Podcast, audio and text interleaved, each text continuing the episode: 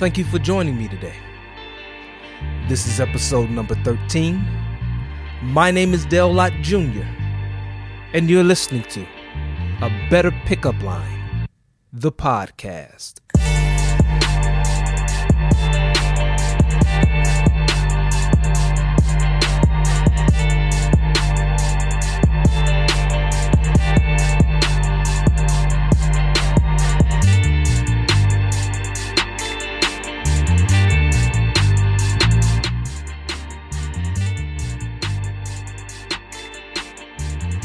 Last episode, we started talking about four foundational truths, and the first truth was that it is God's will for you to be married. Now, this second and third truth will probably be taken more from a male's kind of perspective, but it is transferable. It's just the verbiage that I use will probably skew more towards a male's point of view.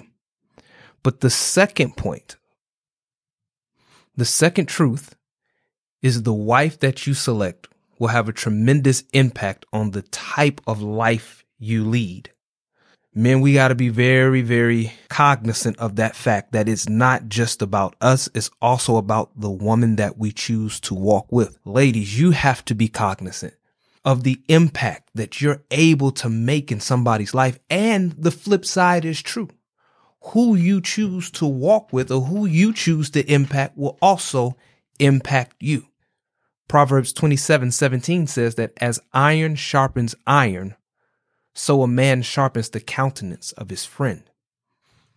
It is absolutely vital that you realize that not only will you shape the thoughts of your future spouse, but they are also going to shape your thoughts, your desires, your course of action in life. You know, a lot of times we like to think of ourselves as autonomous individuals. You know, we're masters of our own universe, you know, independent from others. But what does Amos 3 and 3 say? It says, how can two walk together except they be agreed? See, if you desire a successful marriage, you're going to have to come to an agreement on several key issues. Failure to do that will create misery. Now, if you're like most people, you hate misery. So what you're going to do is you're going to make some adjustments to at least reach a place of comfort. Now, this requires a meeting of the minds, uh, between you and your spouse. Now, this process, you know, in this process, I should say, you meld your ideas together. Now, the question is, will those adjustments lead you to or away from the will of God for your life? Now, fellas, if we look at Proverbs 31, 10 through 11 and verse 23 and verse 26, what does it say? It says, who can find a virtuous wife? For her worth is far above rubies. The heart of her husband safely trust her. So he will have no lack of gain. Verse 23, her husband is known in the gates when he sits among, when he sits among the elders of the land. Verse 26, she opens her mouth with wisdom and on her tongue is the law of kindness. So now as we're looking at this virtuous woman, we notice that she opens her mouth with wisdom, which means she has meditated in that wisdom until she has become full of it. Why do we know this? Because Matthew 12, 34 says that out of the abundance of the heart, the mouth speaks. Therefore, she is able to bring forth the same benefits as wisdom. Looking at Proverbs 8, 15. By me kings reign and rulers decree justice. Looking at verse 20 and 21 of the same chapter. I traverse or I walk about the way of righteousness in the midst of the paths of justice, that I may fill the treasuries of those who love me. And looking at verse 35, it says, For whoever finds me finds life and obtains favor from the Lord. So when you choose a wife of wisdom, she will lead you to the will of God for your life. But what happens when you do not choose a wife in line with God's word? Invariably, she will turn you off course from the will of God for your life.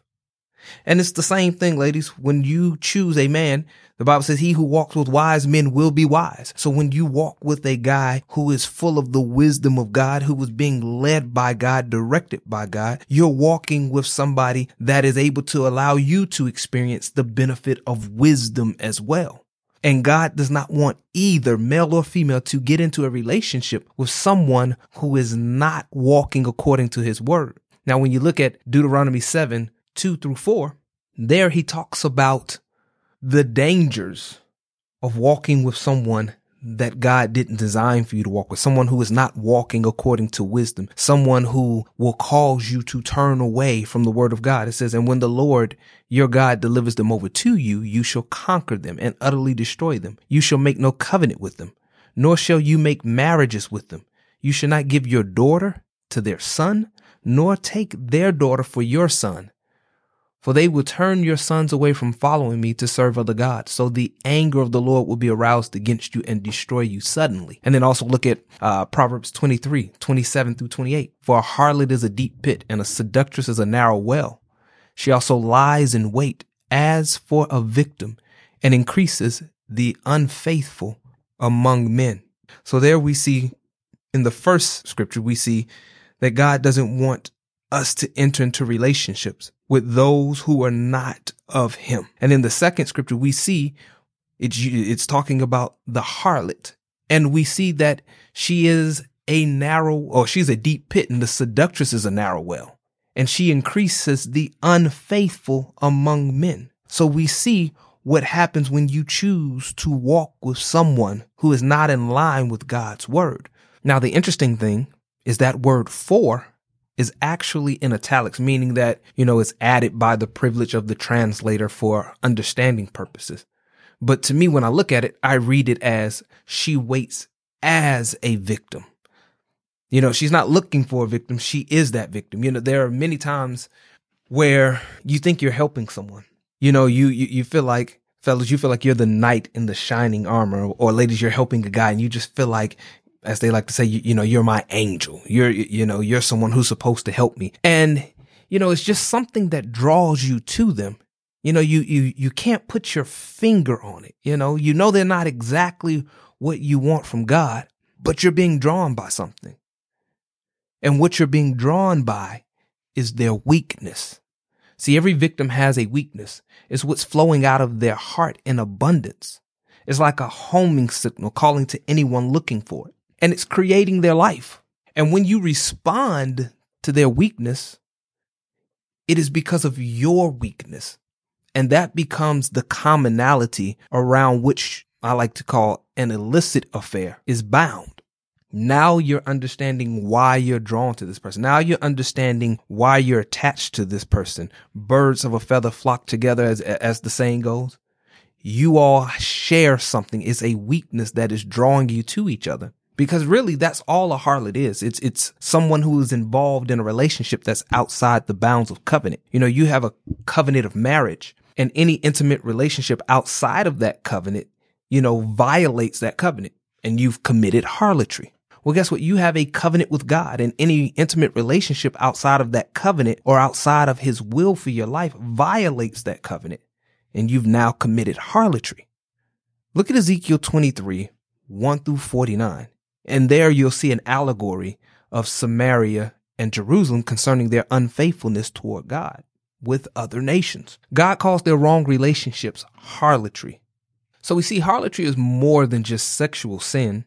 It's when we say to God, I know you have a plan for my life, but I value this non God authored relationship more than I value you. So you're not being led by him anymore. You're not valuing him above that relationship. Understand where there is a relationship outside the bounds of your relationship with God, there is harlotry. Where there is harlotry, there is an, there is an increase of unfaithfulness. So what happens in these relationships? Very simply, you both end up hurt. We see this in Ezekiel 23, verse 17, and also uh, in verse 20, 22 and 26, 22 through 26. Because this was not a relationship that was based on God's covenant, you find the hurt there. Okay, so let's look at verse 17. Then the Babylonians came to her into the bed of love, and they defiled her with their immorality. So she was defiled by them and alienated herself from them. Verse 22 then Oholibah says, Therefore, Oholibah, thus says the Lord your God, behold, I will stir up your lovers against you, from whom you have alienated yourself, and I will bring them against you from every side. Verse 25, I will set my jealousy against you, and they shall deal furiously with you. Verse 26, they shall also strip you of your clothes and take away your beautiful jewelry. So we see what has happened is first, because of the harlotry, you begin to alienate yourself from them and also in, alienate yourself from your relationship with God. And secondly, because of that alienation, you see that they begin to deal furiously or treacherously with you. And that's the danger of ending up in a relationship that God didn't intend, a, relationship that's based off of harlotry. So what you want is a relationship that God designed, that God put together. Matthew 19 and 6. Therefore, what God has joined together, let not man separate. You must be after what God has joined together, or else the relationship lacks the power to endure. That's why choosing, uh, fellas, that's why choosing a wife of wisdom is vitally important. And ladies, you want your, you, you also want to hook up with a, a man that is imbued, that is empowered by the wisdom of God. It's vitally important. But where does again, uh, I'm trying to balance male and female here. Uh, but fellas, where does this wife of wisdom come? Proverbs 19:14. Houses and riches are an inheritance from fathers, but a prudent wife is from the Lord. See, you can receive many things from natural means. Houses, money, cars, careers. But the one thing no one on earth can give you is a wife of wisdom, a prudent wife. Now, see, it's through submission to God's way that we are able to receive one of his greatest gifts. You know, after all, Jeremiah 31 22 tells us this says, A woman shall encompass a man. Since the Lord is doing a new thing here on the earth, a woman shall encompass a man. That word encompass means to turn, turn around, turn back or towards, surround, change direction, transform envelop, reverse, enclose, and cause to turn. God is using a woman to shape your course and bring you about into a man, a champion, a mighty man, a man in all of his strength. And ladies, that's what you want to be. You want to be that wife of wisdom that God can entrust a man into your care so that you're able to shape him and bring him about into what God called him to be. Well, that's our show for today. If you have any questions, you can reach out to me through my social media accounts at DaleLottJR. And on Instagram, it's Dale.Lott. Or you can reach out to me through my blog, a betterpickupline.com, and inbox me your questions there. Now, before we leave, I'm going to ask you to do three things. Number one, subscribe. Whether you're listening through iTunes, Google Play Music, Stitcher, or whatever your favorite podcatcher is, make sure you subscribe. The second thing, help me spread the word. If you're consuming this podcast through Facebook or YouTube, like, share, comment. Make sure you tell somebody who you think this podcast would be a benefit to. The third thing I'm asking you to do is visit dalelott.org if you'd like to invite me out to your church, your convention, your conference, your organization, whatever your function is, you would like me to come out and speak, you can find all the information on dalelott.org. As well, there's information about my book, In That Land, A Seed Time and Harvest Approach to Finding a Wife. And I'm going to ask you to purchase that today. And with that being said, I want you to have a great and awesome day. And join me next time on a Better Pickup Line, the podcast.